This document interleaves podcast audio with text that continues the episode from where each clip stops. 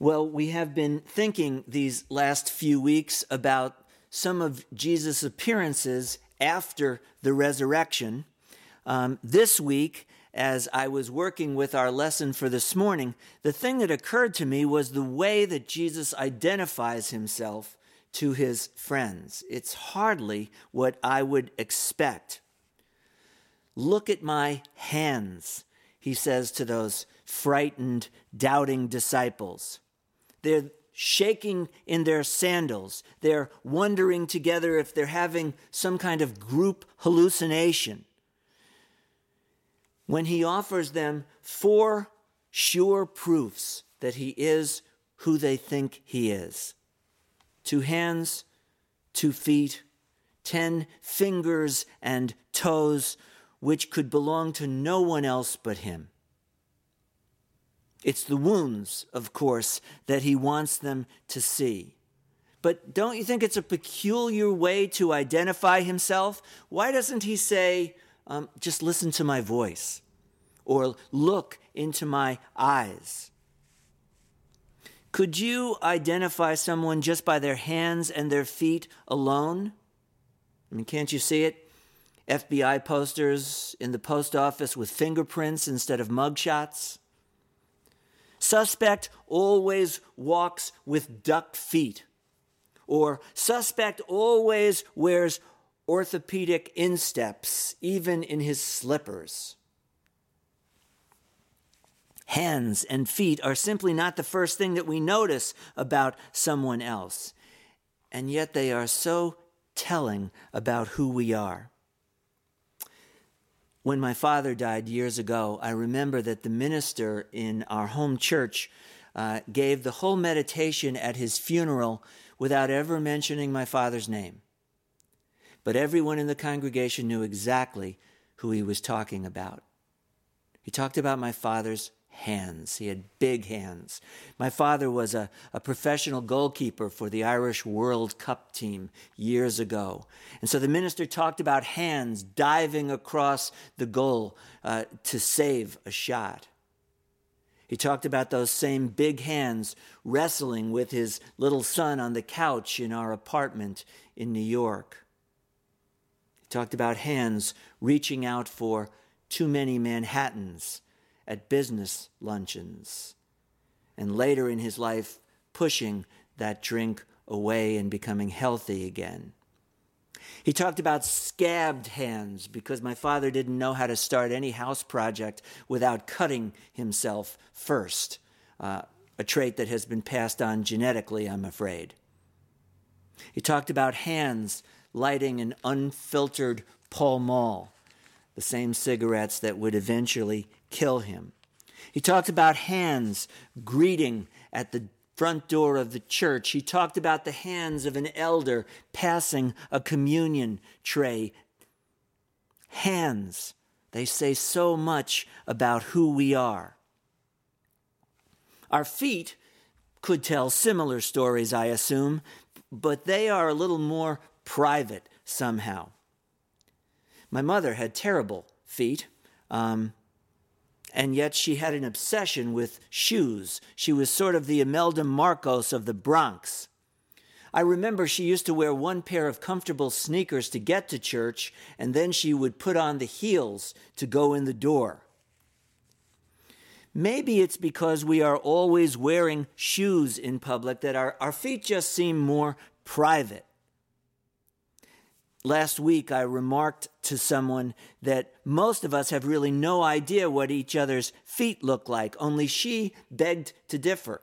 She said that when she was growing up, her mother never mastered the art of photography. And so all the pictures that are taken with her and her brothers and sisters, it's always from the waist down. So when the pictures would come back from the drugstore, they always tried to identify each other by their feet. Maybe if we all had uh, wore sandals like our biblical ancestors did, um, we would know about more, more about what is hidden under our shoes. In the meantime, it can still be a tricky thing to get people to attend a Maundy Thursday foot washing service. Uh, and I'm convinced that most Presbyterians, at least, always wash their feet before they come, if not go for a pedicure. I won't mention any names here.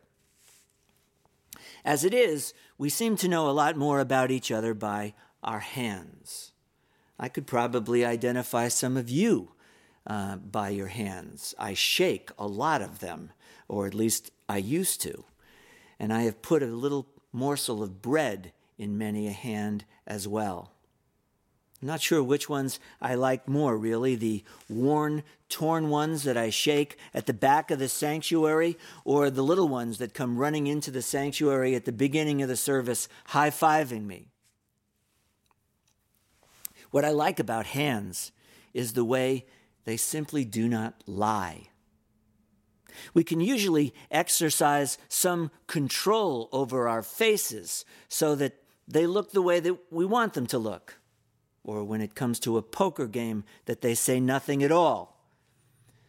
But our hands, more often than not, give us away. Nervous hands, picking at a little piece of skin, or clenched fists.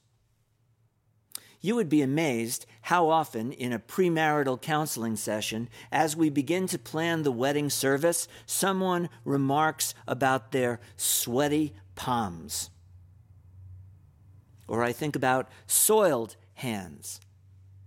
Is it an accident that the first thing Pontius Pilate did after refusing to become part of the solution and thereby becoming part of the problem in condemning Jesus, the first thing that he does is to wash his hands of the whole thing?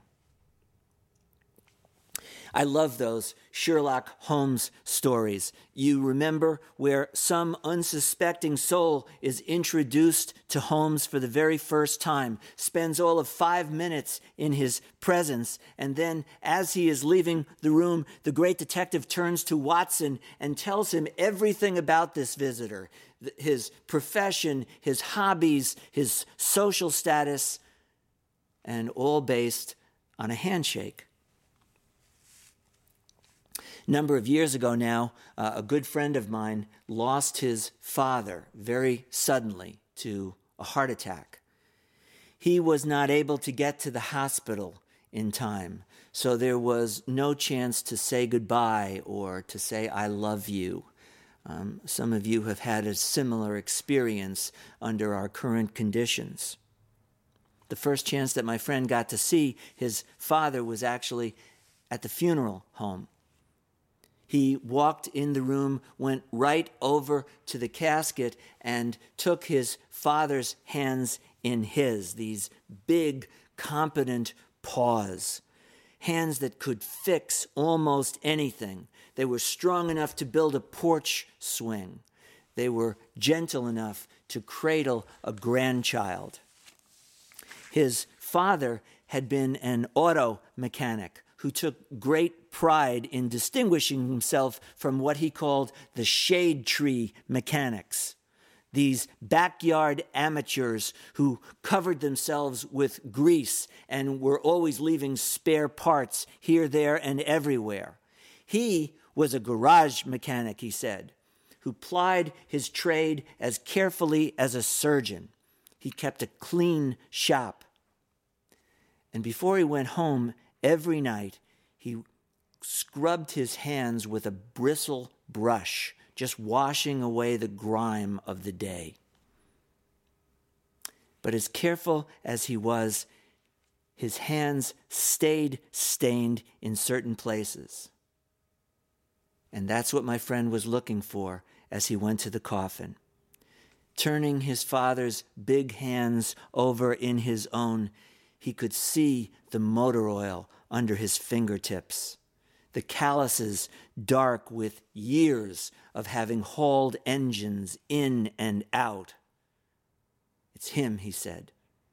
They tried to clean him up, but they couldn't. It's really him. Look at my hands, look at my feet, Jesus said.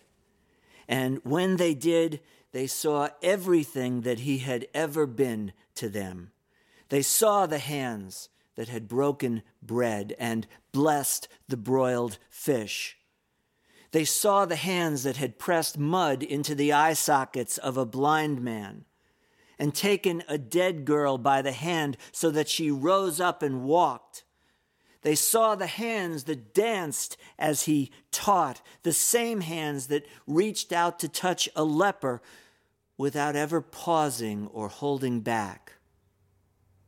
And his feet, the same ones that had carried him hundreds of miles, taking the good news to anyone who would listen to it, into the homes of criminals and corporate bureaucrats whom he treated as lost kin. Looking at those feet, they remembered that vulgar woman who had wet them with her tears and who had dried them with her hair.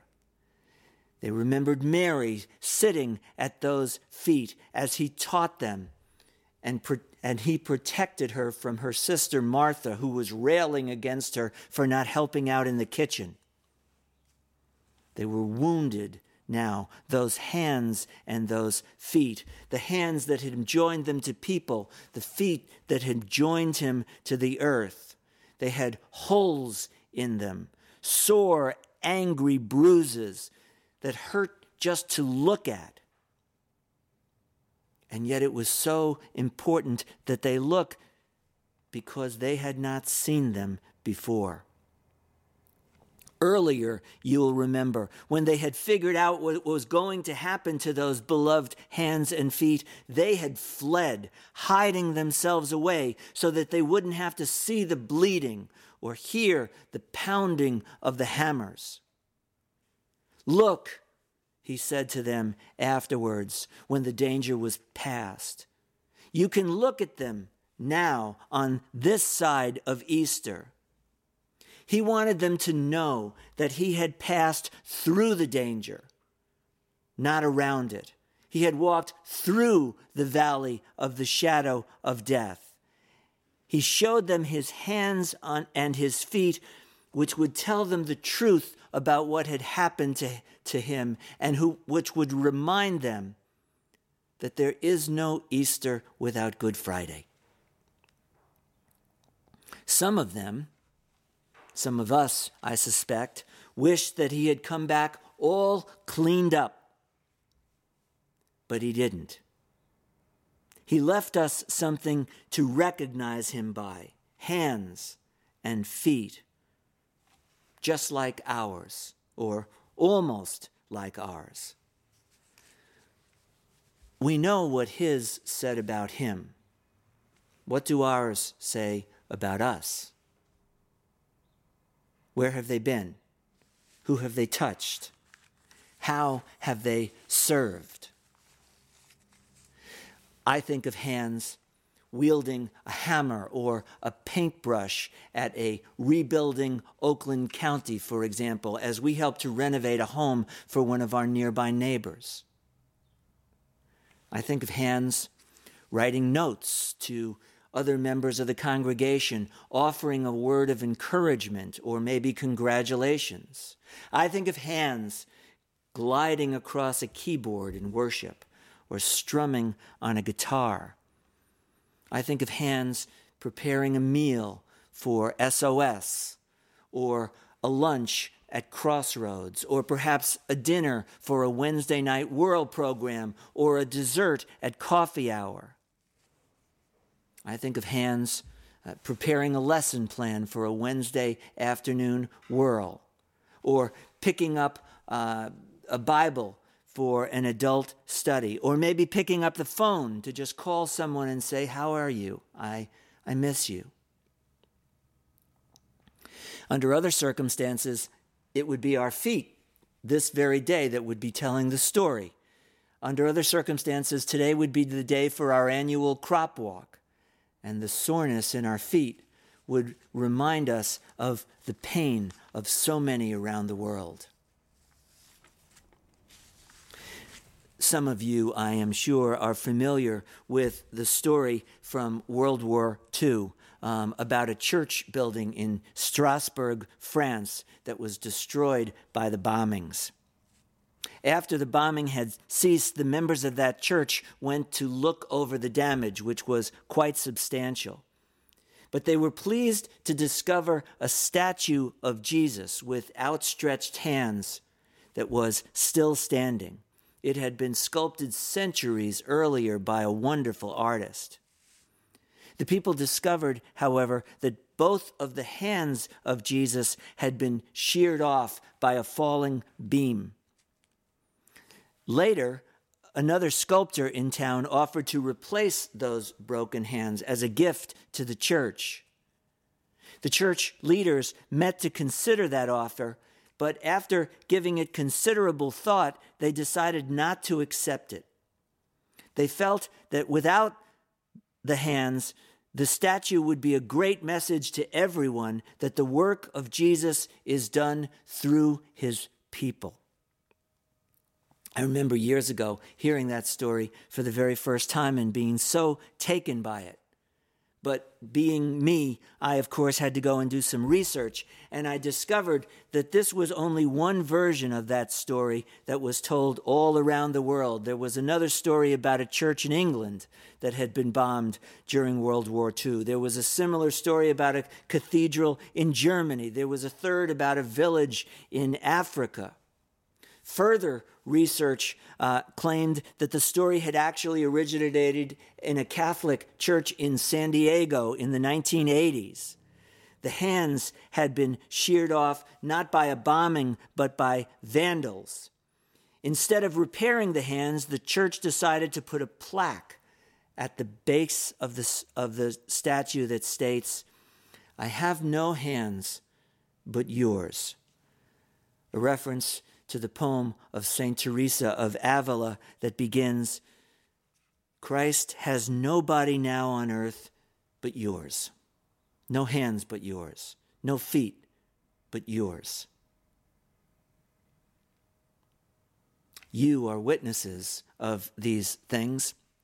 He told them before leaving this earth for the last time, entrusting the whole world into their hands when that world looks around for the risen Jesus, when they know, want to know more about this good news that he is all about, it's us that they look at, not our pretty faces, not our eloquent pronouncements, our hands, our feet. Where have they been? Who have they been with? Where are they going? We are witnesses to these things. We still are. We are the hands, the feet. We are the body of Christ today. Amen.